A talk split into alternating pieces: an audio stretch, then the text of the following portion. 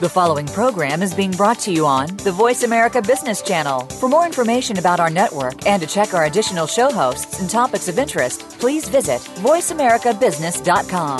The Voice America Talk Radio Network is the worldwide leader in live Internet talk radio. Visit VoiceAmerica.com. The views and ideas expressed on the following program are strictly those of the host or guests and do not necessarily reflect the views and ideas held by the Voice America Talk Radio Network, its staff, and management.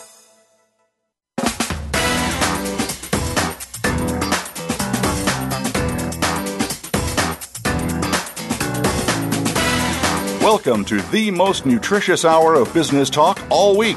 This is Coffee Break with Game Changers, presented by SAP. The best run businesses run SAP. Your host and moderator is Bonnie D. Graham. You'll hear from the innovators who have learned to use game changing technologies to shake up the status quo and help move today's businesses in new directions. Now, here's Bonnie D. Graham. Welcome, welcome, welcome. And if you want to run with the game changers, I promise you're in the right place. And for those of you who are keeping track, I can't believe it. This is episode number 199 in Coffee Break with Game Changers. And we only have 17 other series. So we are out there bringing you good game changing information for your business. Glad you're joining us today. Well, let's get started. The buzz today, connected health systems. I know some of that probably resonates with you, but let me explain. Wearable devices. Yes, we've talked about these before, and we're going to talk about them again, and we're bringing them to a new level. So, wearable devices, you've heard of them, Fitbits, you know all kinds of monitors and things you put under your shirt. Well, guess what? They're already tracking body traits and your adherence to therapy and lifestyle behaviors. And they're reporting automatically a lot of data about you if you're using them to you as the patient, to your doctors and to other people you designate. But guess what? If these wearable devices can be taken to a new level, they could have even more dramatic impacts. Let's think about this. You might be able to change your thinking about health and your behavior, our behavior. Health insurers could pay on the outcome of your successful results versus costs. Wouldn't that be lovely? And life sciences companies could focus on prevention, aha, as well as curing after the fact diseases and issues. Big question on the table today. Is this doable or is this the impossible dream? Or maybe the near term dream. We have a panel of experts. Two of them are returning on this topic and one is new. And let me get started introducing our experts today.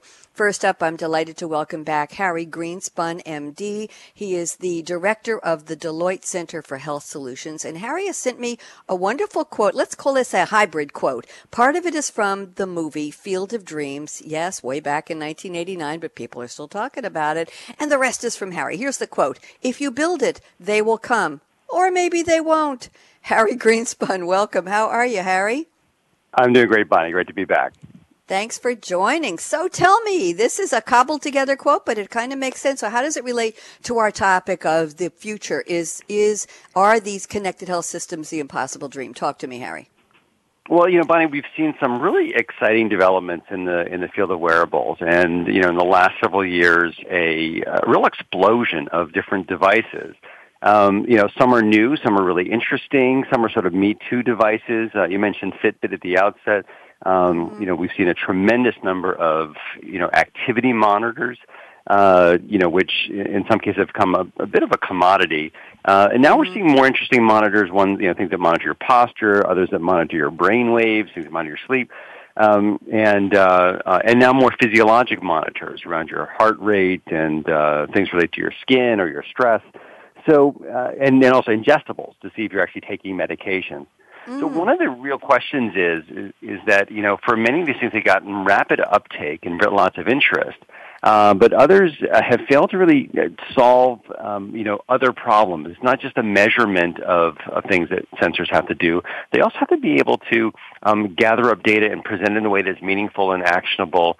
And so I think a lot of these interesting new technologies are, are living and dying not by the um, the activities that they they do and uh, but rather the um, the other services they're able uh, to provide around them or the connectivity they can achieve. So, on the one hand, we've seen a lot of excitement. On the other hand, we've seen you know a lot of people uh, understand, learn that healthcare is challenging, and there are other factors besides technology that are more important. Interesting, Harry. As you were talking, uh, I'm wondering if some of these have become fashion accessories. And the Me Too part, you mentioned some of them are Me Too devices. Well, is it a Me Too? Oh, the person sitting in the cubicle next to me at work has this great hot pink Fitbit. I'd better get the purple one. Or, gee, all the kids at school have got this. Mom and dad, I need this. Is it something that's a Me Too in terms of the consumer approach to this, Harry? Or are people understanding that this really can do an awful lot of good for you? What do you see? Well, you, you you bring up a great point because the uh, the thing about is if you know if you're considering yourself active and and um, and and connected by technology, people sort of expect you you know to have something on your wrist or on your belt or somewhere like yes. that. Um, but what's also interesting is that you know many of these devices are competing devices. So um, if you have one device and I have a different device, um, we're both you know interested in getting better and and uh, you know connecting with each other. But of course, they don't connect. They don't connect with each other. So I can't compare my steps or my fitness or my activity um, with yours because they're different systems and they, they lack interoperability. Mm-hmm. Uh, so uh, they then become sort of like competing fashion statements. Interesting. We have a lot more to talk about that. Again, thank you, Harry, for coming back. Great perspective. And let me bring on another returning panelist. He is Scott Lundstrom, IDC Group Vice President and General Manager of Health Insights, Financial Insights, and Government Insights. And Scott is here because of the Health Insights. And here's a quote from none other than Bill Gates. And here we go. The first rule of any technology used in a business is that automation applied to an efficient operation will magnify the efficiency. The second is that automation applied to an inefficient operation will magnify the inefficiency. How apt. Welcome, Scott. How have you been? Been? Good morning, Bonnie. Thanks, and uh, thanks for having me back for this great topic.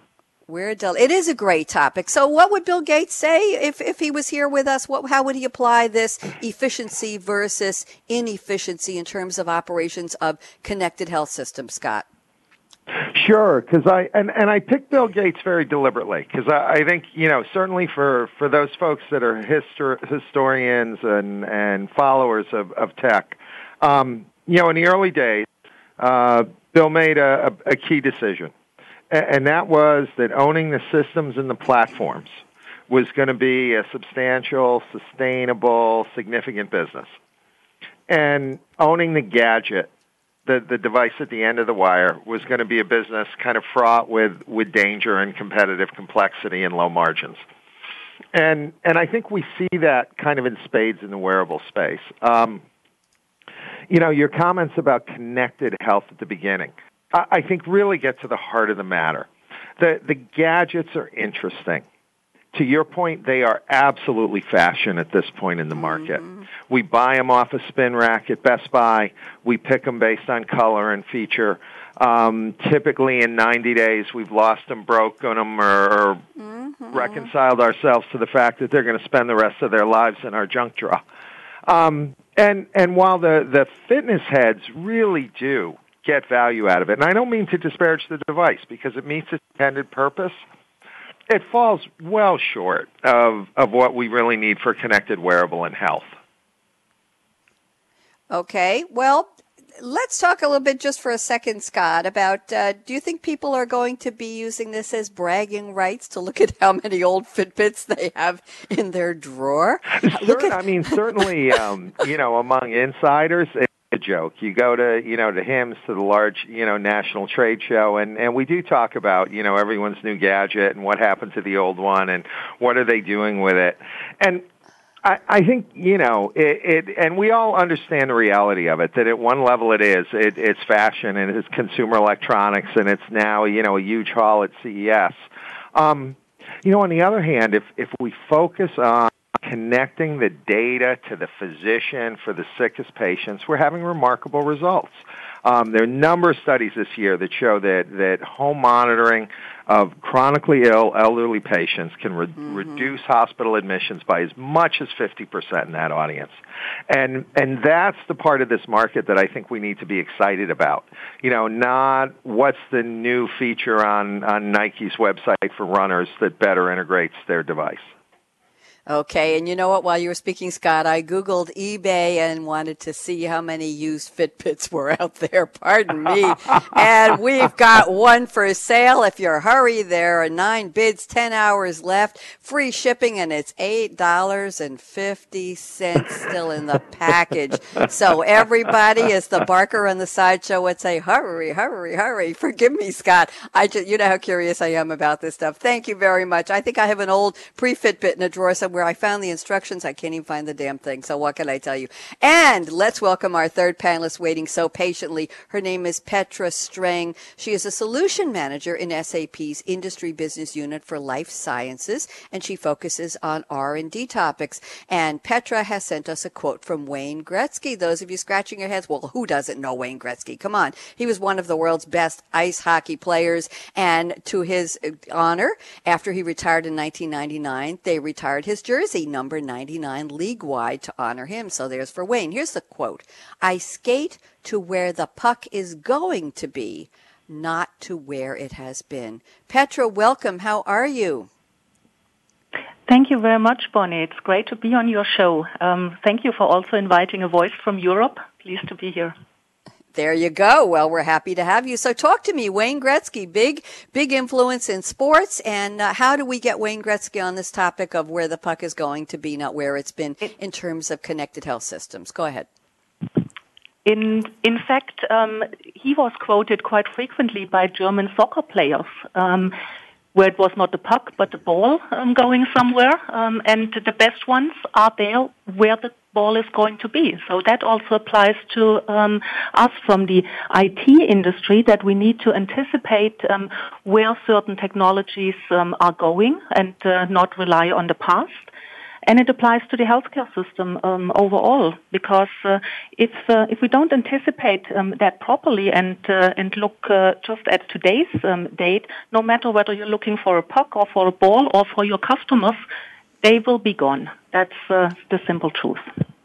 Well, we like the simple truth. Any thoughts on what we've already discussed with Scott and with Harry? Petra, from your point of view, as far as the fashionableness, I think I just created in a new word, the fashionable, fashionista-ableness of Fitbits and other health devices that they're so popular, they're commoditized and people just say, oh, peer pressure, I've got to have that, but who cares what happens behind the scenes with the data collection? Any thoughts on that, Petra? Yes, indeed. Um, there is an, an interesting um, an, an, interesting link between the sports or fitness um, side and the health side um, on the other. It's not always um, leading directly from the, let's say, fun area into the health um, area, but it's uh, surprising how much money people are willing to spend on a gadget for um, health and also for the fitness um part, but then are very reluctant to employ the same things for their health. I don't know whether it's uh, because of the way our brains uh, are wired to to look for instant gratification. So you know, if I, if I see um, right now that uh, that I've beaten um, the rest of the world because I ran longer and uh, I get that smiley versus a longer term health outcome that I will maybe notice ten years from now um, whether I've lived right or not. But uh, that's clearly something uh, that the, the healthcare industry in total has to battle how do I um, deploy things that work well from one area into one that is related to healthcare. Thank you, Petra. Very well put. And uh, I think we're talking about education. We're talking about motivation. And I, I, still love Harry's quote if you build it, they will come, or maybe they won't. We could turn that into maybe they'll buy it, but maybe they won't use it. Duh. Okay. Harry Greenspun, you're on the spot now. I want to know what you're drinking. You've done this several times with me before. What's in your cup right now, Harry? Or what do you plan to drink after the show? Well, so I had uh, high hopes of um, drinking these sort of vegetable and fruit smoothies um, because we have a, a, car, a, farm cooperative that delivers fresh produce twice um, once a week early in the morning. And I got myself a NutriBullet and all that kind of stuff, and I made one once, and it was so nasty um, that since then we have only used the NutriBullet to make milkshakes in the house. So um, I'm I'm back to coffee. I love it. I love it. And, and Harry, there's your quote again. If you build it, they will come. Or maybe, and maybe they'll say it was nasty and they won't use it again. I have uh, the, a friend who the milkshakes who are, yeah, the milkshakes yeah, are delicious. I can say though. I bet they are. I have a friend who uses a lot of raw kale, and no matter how nasty those milk, those kale shakes taste, he drinks them anyway because of the health factor. Woohoo! And I say, really, really, okay. The bad taste will kill you, but at least the rest of you will feel good. Uh, Harry, what kind of coffee is it? Come on, you know I want to know. Well, actually, so I'm I'm currently at a Dreamforce uh, in San Francisco. So uh, I'm just got the regular French press coffee from uh, uh, from room service. I'm doing that at my hotel uh, because the city is overrun by 150,000 uh, technology people. and you have French press from room service. Very nice, very nice, Harry. Enjoy. Scott Lundstrom, where are you calling from? Let's ask you. And what's in your cup? Sure, yeah. So I'm in my office today. Um, I have a, a nearly empty, extra large, hot Dunkin'. So probably need another one at lunch to keep me going. Uh, uh, is that regular? Any special flavor? Do you put anything in it? Come on, you no, know. No, no, no. It's it's a big black cup of coffee. You're a purist and full of high test caffeine, I'm assuming. Yes, Scott? Oh, absolutely. Absolutely. Absolutely. I've, I've learned to tolerate caffeine and I love it. I really do. But you know, they don't let me have caffeine when I'm doing live radio shows. Wonder why. Petra, you are the newcomer on the panel. Where are you calling from? What time of day is it? And what are you drinking? Yes, uh, if it were evening, um, here in uh, in Germany, a bit further ahead, I might be sitting in a Mexican restaurant drinking a strawberry margarita. But uh, since it's still um, working day, um, it's like always sparkling water. And why do I appreciate sparkling water so much? When I came to the U.S. for my first internship 25 plus years ago, I, I was unable to find sparkling water. And quite frankly, still water just doesn't do it for me. You might uh, offer it to me after a grueling trip through the Sahara um, when I'm almost dying of thirst, and I will appreciate it. In all other cases, that's not for me. So I appreciate nowadays my sparkling water that I can have it uh, every time I, I feel like it, and I drink it um, and enjoy the bubbles rising to the surface as if it were the most expensive champagne. Oh, you just painted a beautiful picture. Petra, I have a question for you. When you're trudging through the Sahara and you're parched and you will accept any kind of still water, as you put it, would you be wearing your Fitbit that will be tracking how many steps you're taking? I have to know. Of of course, and not just the Fitbit, but every everything else. You know, the skin patch that uh, captures uh, a uh, hundred uh, of my um, of my internal values, uh, so that uh, my folks at home know whether I'm still alive or not.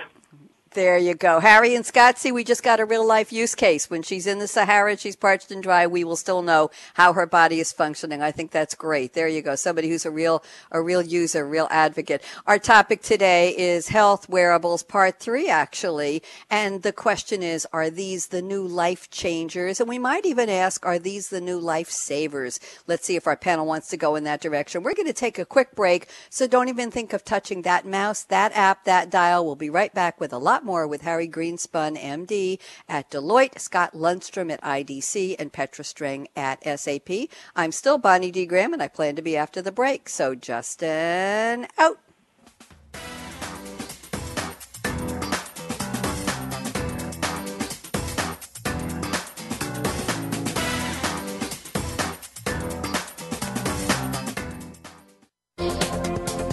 Business community's first choice in Internet Talk Radio, Voice America Business Network.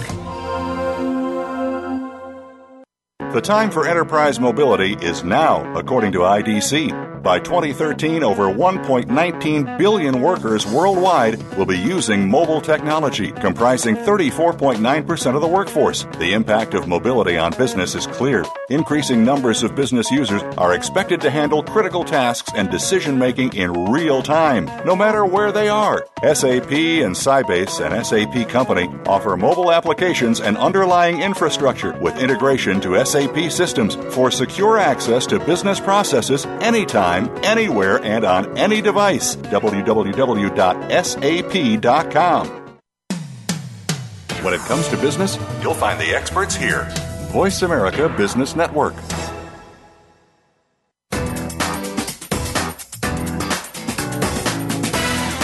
You're enjoying Coffee Break with Game Changers, presented by SAP. You can send an email to bonnie.d.graham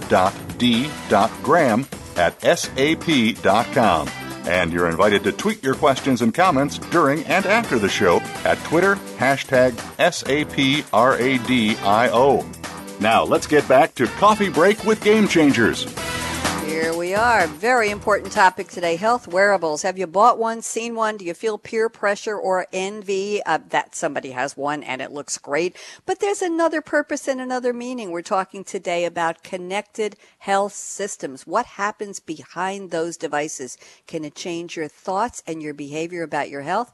Can it change how health insurers are making those payments that are so coveted? Can it change the focus for life sciences companies from just cure to also prevention. An awful lot. Impossible dream, doable? We're in the process of finding out. So we're going to start our roundtable now with Harry Greenspun, MD, from the Deloitte Center for Health Solutions. Harry, you sent me a very interesting comment here in your notes. Let's kick off with this. You say, I might be better off monitoring my dad's refrigerator instead of his heartbeat. Sometimes the most valuable measure of health does not come from a wearable. Are we dialing back in time, Harry, or are we going forward? Talk to me.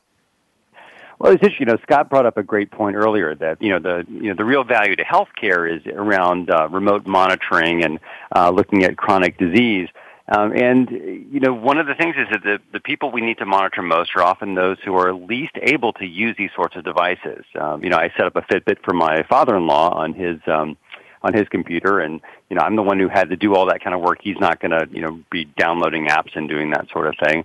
But at the same time if i want to think what do i really want to know? I want to know that my dad is okay um, and he's in his 80s and you know i could put a one of these biosensors on him to monitor every every beat of his heart and if there's some problems send some sort of alert um, but I generally want to know if he's just doing okay. And probably a better measure would be to, to stick a sensor on his refrigerator door. And if no one's opened the refrigerator door by 9 o'clock in the morning, um, you know, maybe give my dad a call saying, hey, Daddy, feeling okay? Are you still in bed? Is, you know, something going on? Um, and that, um, that, you know, we might get better information from other types of data uh, than sort of the physiologic measures that these biosensing wearables are, are pushing their ways into. Okay, Scott, thoughts? Yeah, I, I couldn't agree more. Um, you, you know, I, I think we're at that point where you know the market is kind of changing and maturing. Um, you know, I, I, to to reinforce the point, I, I just bought a, a wearable device for uh, for my mother. Um, mm-hmm. It's not a Fitbit. It, it it's a fall detector. Um, it notifies me if um, if she falls. It has a small panic button on it. Um, it, it detects a pulse. Um, but it's it's basically a device that um, that you know keeps us apprised of, of the fact that she is still moving and and still uh, you know still um, happy and, and not in trouble. So you know a broad range of devices here. Um, I think increasingly um, we find um, support for uh, a whole new way of, of thinking about maybe how we might manage the, the chronically ill elderly, the, the homebound. Um, there's a lot of innovative work happening now, and when we look at, at tablets and uh, the availability of broadband and inexpensive connected devices, the, the idea that you know we can really monitor and provide telemetry from the home for many patients at a very low price I think now we're going to see really significant changes in quality of care, significant changes in, in economies of care. Um, and that's really, uh, I think, when this becomes a mature, productive technology. Mm-hmm. Very interesting. I've never heard of a fall detector. Could you tell us just a little bit about that? I'm I'm curious for personal reasons. Is it available on the market? How did your mother feel about having it? Is sure, something she yeah. wears on her wrist? What is it? No, and and it really is. It's a small, inexpensive accelerometer. Um, you have the same capability in your iPhone. Actually, app developers could expose the same capabilities in most smartphones. Um, and and it really does just alert in the case of a fall. Um, it, you know, it, it's a very simple piece of technology that um, addresses a really significant issue at a very you know inexpensive price point. Um, and and it was really something recommended by her physician. And it's interesting in that you know our research suggests that you know while the the fitness wearable market is is kind of like fashion, the true mm-hmm. health wearable market, you know, in the case where a physician would recommend the use of a technology as part of a care plan, um, 80% adoption, very high adherence. So, you know, the attitude about a device, once it passes that line from a fitness device to a health device, really different in terms of, of how consumers perceive that and, and how they interact with it. Thank you very much. Interesting. Um, we have a um, emergency device for my mom that's connected to a little monitor behind her computer. I think she's on her fifth Macintosh now. I don't know if she breaks them or they break her. And um, she hates it. And she wears this little wristband around the house, Scott, and she just hates it. She just doesn't want to wear it. But she did fall about three weeks ago. I found out when her 102 year old friends health aide called me at 9:30 in the morning and said don't tell your mom but she called me at 4:30 in the morning. My mother crawled down the hall in her apartment to a phone pulled the phone cord down from the kitchen counter and called this woman and said can you please come down and help me? And they called security an ambulance came. My mother refused to go to the hospital but she literally crawled maybe about 40 feet on a towel on her butt after she fell in the bathroom and got to a phone. She's fine. She refused x-rays and everything, but she just doesn't like wearing it. So there's another challenge is how do you how do we keep our seniors? My mom's going to be 99 by the way. We just sold her car this Right. week. Um, how, how do we how do we motivate them to want to share that information? I, I that's why I asked you about the fall monitor. Very interesting. Thanks for letting me digress a little bit here. Petra, we've got to get you in on this. What do you think about mom's fall monitor and dad's refrigerator and and uh, about let's talk about the the older people in our population. What do you think, Petra? In, in fact, I'm, I'm relying on this technology to become more commonplace. Um, I, I don't have kids, so I'm hoping that uh, by the time I'm getting older and uh, not able to support myself, um, these kind of uh, technologies um, are standard, are affordable, and uh, if I fall, um, my care robot will will then come and get a signal um, to pick me up. And if the fall is serious, he will inform my doctor to come and uh, treat me quickly. Wow. Well, that's a progressive way of thinking about it. Any comments from uh, Scott or from Harry on Petra's advanced thoughtfulness about her own health care? Well, you know, it, it, it's good that people are, are, you know, looking forward to a future where the kinds of things that we need are going to have, you know, easy technological uh, uh, solutions. I think the advantage that uh, Petra has um, is that uh, she will have grown up and aged in an era where we're very comfortable using these devices, and uh, uh, that's been a real advantage for uh, adoption among younger people, and in some ways a barrier of adoption to, to older folks. So uh, you know, it's a it'll be a generational issue, which will be um, good to solve. Yeah, it will be good to solve. Thank you. Scott, I'm looking at your notes here. I want to go in a slightly different direction rather than talking about accidents and fashionableness of these devices. Let's talk about the chronically ill. And you say in your notes, wearables provide remote monitor that provide remote monitoring can reduce admissions to the hospital for chronically ill patients. Managed panels have seen reductions of up to 50%, but we need to push harder. Talk to me. This is very interesting in terms of cutting healthcare costs and catastrophic admissions and OMG, why am I in the hospital again? What does it mean to you, Scott? Sure, and and it, it that OMG, why am I in the hospital again? Uh, is is really the definition of the future health system in the U.S. Increasingly, you look at demographics, and we've become our own worst enemies. You know, we're living longer and longer with chronic disease. And in, increasingly, you know, a disproportionate percent of the health budget is really focused on this. So how do we become efficient? How do we improve quality of life? If if we're going living longer with disease, how do we make that something that that's easier to cope with? And you know, for many of these diseases, it's about management. If we look at, at COPD, if we look at any of the, the respiratory uh, obstructive disorders, if we look at diabetes, um, uh, chronic heart failure, um, these are conditions that, that show movement through diagnostics. We can tell when a patient is coming off the rails. We can see when their condition is getting progressively worse. And we can take corrective actions very early on.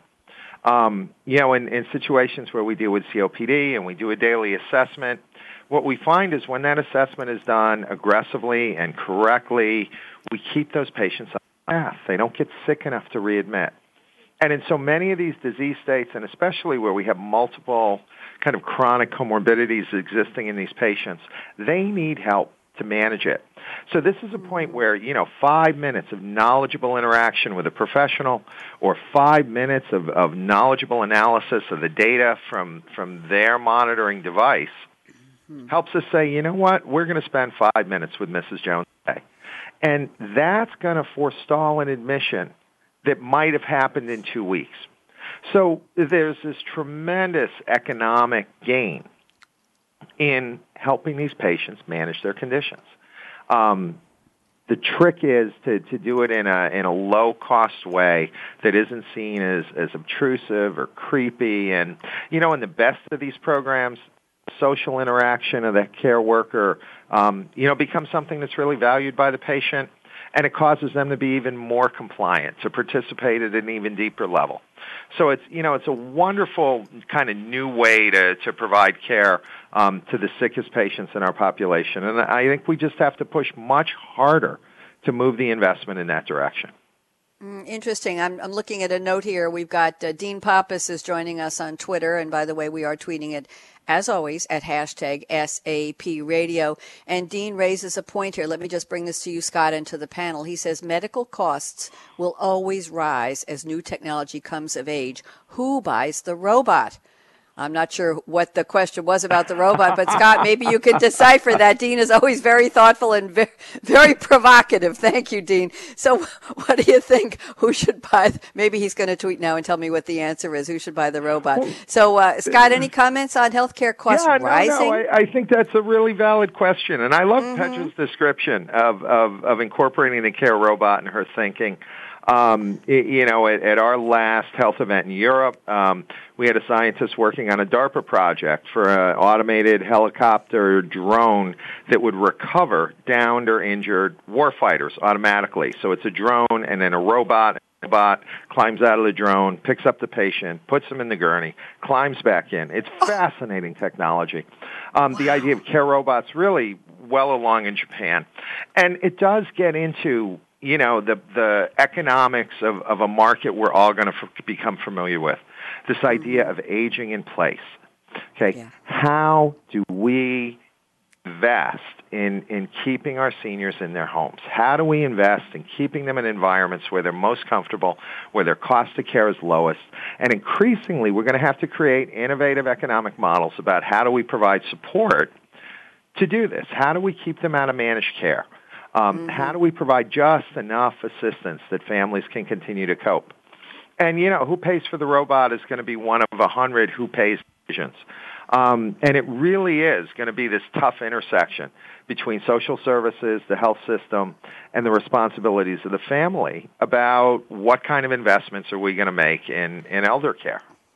Yeah, very, very important. I wonder if, if the future will bring a state where nursing homes will be out of business. Wouldn't that be wonderful? Where people can age in place with in a caring community with people they know and love, and will have the the patience to take care of these patients in a better surrounding. And one more comment from Dean here. Scott, you're going to love this. He said diet and exercise are the number one reason for health issues. But do I really want an alarm going off when I look at that chocolate truffle? Dean, you're on your own on that one. you just have to use your own conscience. Petra Strang, talk to us. We've got a lot going on here with Scott talking about chronically ill. Any thoughts on that, Petra? Correct. If I if I may come back quickly to the to the old age um, part, when, yeah. when you think of uh, retirement homes, um, the cheapest one you can find here in, in Germany costs you three thousand um, euro per month. Mm-hmm. So if if you are able to stay at your own home just for six uh, months longer, um, you have more than covered uh, the cost um, for any kind of uh, um, gadgets, robots, what, whatever um, it will be. So um, if uh, if you look at uh, not just what comes out of your own purse, but what it costs in the overall healthcare um, system, it it can pay for itself. Um, regarding um, chronic diseases, right now we have. Uh, um, 307 um, million diabetics um, worldwide, and, and it's on the rise. only a small portion of them is treated in such a way that uh, um, they can prevent their disease from, from getting worse. So this, these mm-hmm. are clearly areas where um, both the uh, diagnostic uh, measures of uh, of uh, identifying a disease um, early on, as well as the um, how do I keep um, patients engaged and compliant to a certain treatment um, regimen, and uh, how do I give them an incentive to um, to want to improve this early on before they feel the negative effects these three areas need to need to be improved, and uh, it requires a lot of of thoughts um, from uh, um, not just the um, physicians, um, but also from the the government uh, side, from the insurance side, uh, and uh, you know smart um, individuals to come up with um, creative ways how to manage that. It will not happen overnight. Uh, let's not kid mm-hmm. our, ourselves. It will not be um, a technology um, issue because right now technology can already do a lot for, for you, even um, if I also don't want it uh, to stop me from, from eating that, that nice um, truffle. but um, it, it will be something um, that uh, needs to come over time just because of the exploding costs. Thank you. Very good point. Harry Greenspun, I have to mention you were named one of the 50 most influential physician executives in healthcare by Modern Healthcare. Uh, congratulations on that accolade. Harry, join us on this conversation. What do you think? Chronically ill and aging in place and uh, the place of health monitoring and the costs. Any or all of the above? Well, you know, I would say all of the above. I think, you know, one of the interesting things is, uh, you know, the problem for healthcare is those problems, as Petra, you know, mentioned. It's, it's the chronic disease issue. It's the, the lifestyle choice that people make that uh, result in disease. So, um, and, and it's the ability to age in place. All those things are the really expensive problems in healthcare. And, and, you know, we often talk about the, the sickest 5% of patients who utilize, you know, 50% of healthcare resources. That's a problem that healthcare needs to solve. And wearables have been on the other end of this, really working on the healthiest of us. So, um, you know, moving it, as uh, Scott mentioned, you know, earlier, from the from the from the healthiest to the sickest is going to be what's critically important. Um, but you know, Dean's tweet about you know who pays for the robot was a really mm-hmm. interesting mm-hmm. one because um, when we looked at the adoption of uh, surgical robots, um, in many areas it just did raise costs and did not improve outcomes, and so people spent a lot of money on these things. Mm-hmm. Uh, with you know ultimately the evidence showing that not necessarily great investment. So one thing we're going to have to do is say that we're going to you know, we're going to monitor a lot of things. We're going to put these programs in place, but we actually actually have to make sure that it really does work. That these monitor the things that they're supposed to monitor. That changes that these uh, devices um, detect actually do uh, promote a better outcome. Otherwise, they're just kind of you know fun toys, uh, and they're not mm-hmm. really medical devices. Um, so, you know, who pays is really going to depend on do we have evidence that shows that these things actually improve outcomes, actually drive down costs, and can make a difference. Interesting point, Harry. How long do, do these test groups, if you're testing in your test populations, how long do you need to wait? In other words, if you wait long enough, will you get the evidence that they do help, that the outcomes are better, that the costs are down? Or if you don't test long enough, will you get a negative outcome that people will say, "Oh, we knew we shouldn't have invested in these robotics anyway." So, w- what's happening in the field of testing these? Yeah, well, so finding evidence is actually hard. That's why you know that's why science is science, and that's why um, you know the vitamin industry goes down a different route. Um, and uh, you know, one of the things that we've seen is that certain diseases, like uh, congestive heart failure, as an example, mm-hmm. um, where applying remote monitoring and making these sort of interventions have shown to be very closely tied with reductions in uh, readmissions and hospitalizations and medication use, all that kind of stuff because it's a pretty, you know, I would say it's a pretty clean disease, right? You've got a problem with your heart. These things make it worse. We can check what goes on, and we can show an impact. So we've actually been able to show in studies, um, uh, the ones that Scott referenced, um, a pretty uh, pretty uh, noticeable return on investment very quickly. By contrast, as Petra mentioned, diabetes is an enormous problem uh, throughout the world, but it's a really complicated disease. There are lifestyle choices, there are food issues, there's exercise stuff. Um, people get um, don't get admitted to the hospital as frequently, but they receive a lot of medical care associated with it. So to show that you've actually, by instituting a certain program or regime, um, that might monitor it or help change your behavior to show that has um, an impact on outcomes is a lot harder. Um, and so I think what we're going to need to do is focus on some of the disease states where we can really show some benefit and get the learnings from that of what works and what doesn't, what motivates, uh, what tracks appropriately, uh, and get some results there on uh, on certain diseases, and then move to the more complicated ones um, that are much more uh, you know, multifactorial in how you might see uh, uh results or improvement.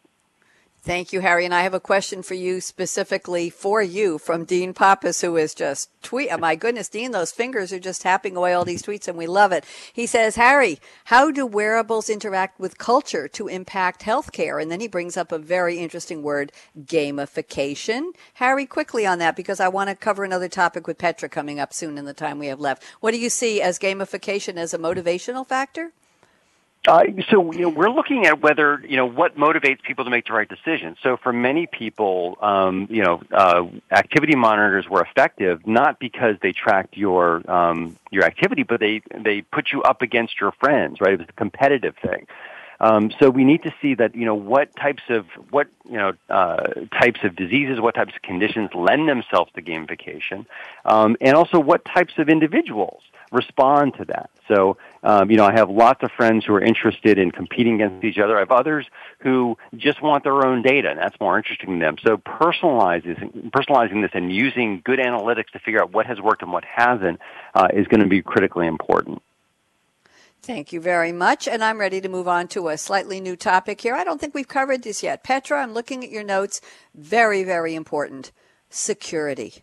And that's what you say. Security is of utmost importance. The more serious the jobs health wearables perform, the more emphasis we need to place on security and reliability. Let's talk about security first, and you can blend in with reliability. What's your thought on security, Petra? Security is a, a key um, topic.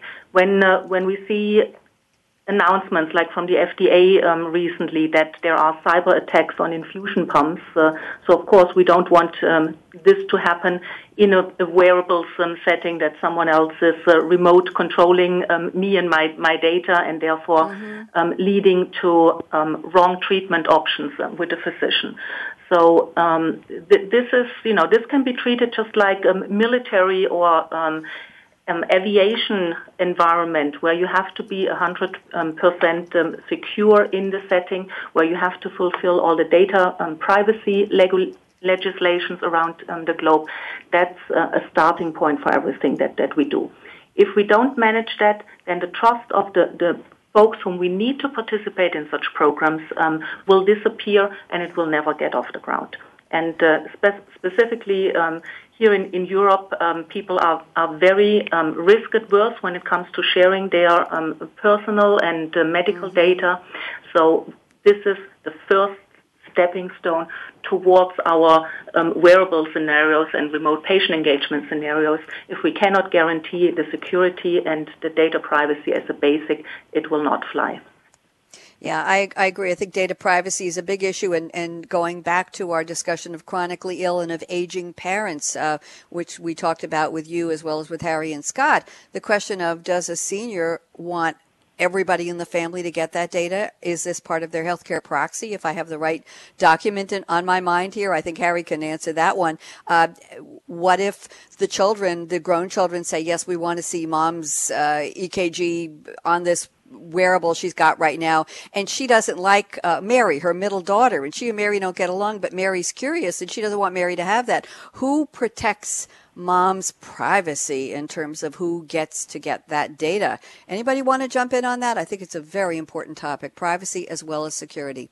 Scott, Harry, Petra? Well, you, um, yeah, this is Harry. I mean, one of the interesting, you know, we face this actually um, all the time with uh, with teenagers. Um, mm-hmm. and uh, you know, so the privacy issues around, um, yes. you know, what uh, you know, what do parents have a right to know? Um, you know, at the same time, how do you provide the best possible care to teenagers? Uh, so you know, these are are, are important issues, and um, you know, the data that people want to share. You know, people become concerned not only with the the privacy information and who's going to think what, but also, you know, will this get back to my employer? We've seen lots of employers who are implementing uh, you know, wellness programs and offering up different devices. And employees are going, well, wait a minute, you know, I'm not sure I necessarily want to share this. Are they going to look at my pattern of behavior and, and, you know, take some sort of action against me for some other reason? Uh, so it, it raises many, many, uh, thorny issues as the data gets more personal and the, and the organizations or individuals that can look at it, uh, become more diverse. Very interesting. Thank you. Um, right. Was that Harry Scott? You want to jump in on this? Whoever yeah, it wasn't. No, it, it, the security issue is a, is a huge issue, and I think you know, mm-hmm. especially in the U.S. Um, it, you know, HIPAA and and integration with electronic medical records so important if the data is actually going to be used um, and managed in a secure way. Um, and yet the reality of it is most consumer wearables, you know, skirt HIPAA by, by basically saying, well, the consumer isn't obliged to protect their own data. Um, and they basically put it in the consumer app. And I think most consumers don't understand how exposed they are and how open yeah. the data they collect with these devices is. Um, you know, our data would suggest that 7 8% of all financial identity theft in the U.S. is, in fact, medical identity theft. You increasingly hear this notion of medjacking, of, of taking mm. over someone's identity through access to their medical data. Um, wow. And these just provide another vector for, for the kinds of attacks. I've never heard of that medjacking, but I have a comment here from Dean. I just named Dean our honorary fourth panelist. I think he would appreciate that. Dean, you're here. You're not on the this part of the panel. You're on the digital panel, and we really he's tweeted about 20 times, and I'm trying to keep up with it. He says, "Wow, Bonnie, I think this may be one of the toughest issues: family relationships." Aha. And then he says, Oh my, the privacy issues with a life insurer putting a black box on the customer. Ooh, I think there's a part four in there and we just might have to have Dean on the panel. For real, Dean, you just better get ready with your presentation skills here. Uh, anybody want to take that any further? Petra, any comments on, on family relationships and the privacy issues that you started a minute ago?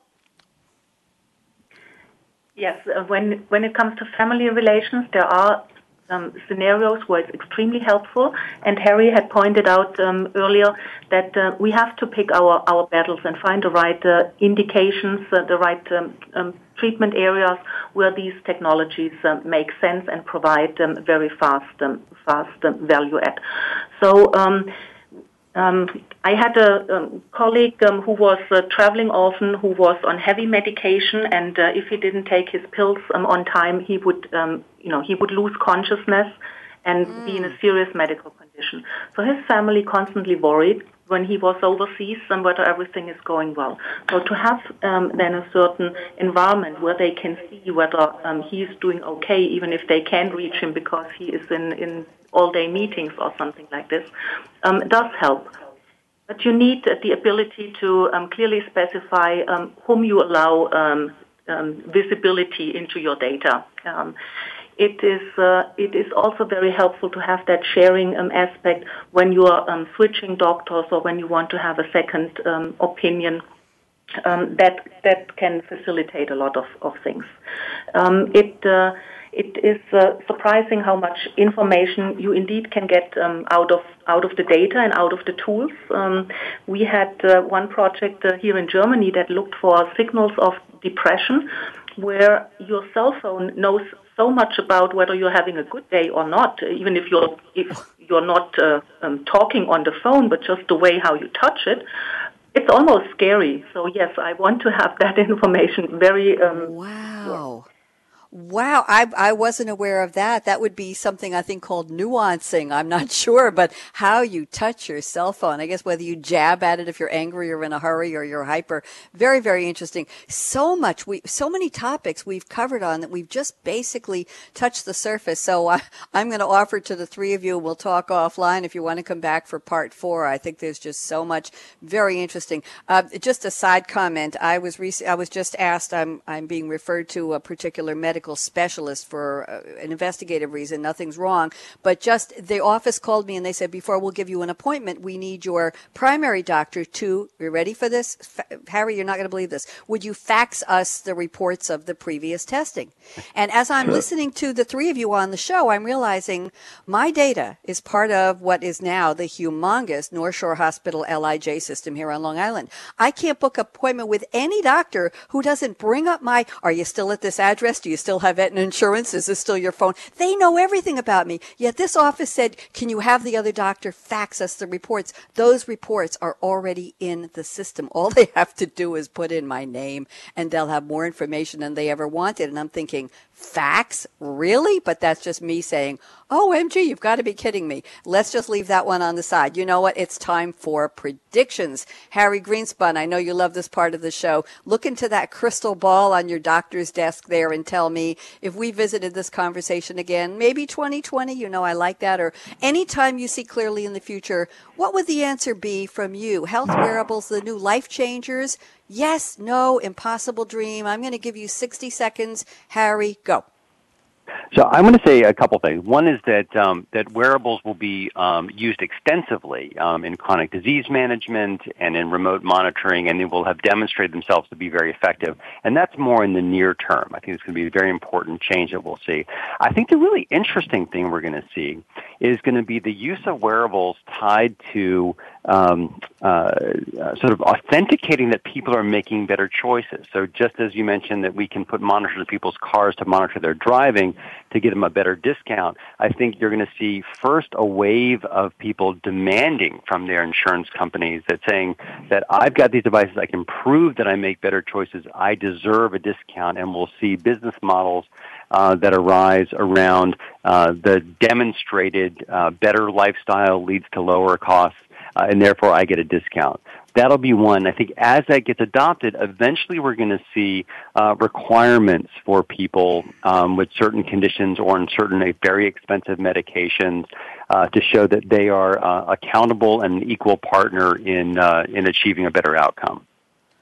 Thank you very much. Appreciate that. Scott Lundstrom at IDC. What do you see in the crystal ball? 60 seconds. Go. Sure. Yeah. So, so two components. I, on the you know, the commercial side, we really do make progress with, with payers and providers now really being motivated to, to reduce and, and own that kind of readmission responsibility. So I think that, you know, the commercial wearables business continues to move forward. Um, you know, on the consumer side, I, I have to believe that, that some of the dark side that, uh, that Dr. Greenspun spoke of, you know, really does emerge.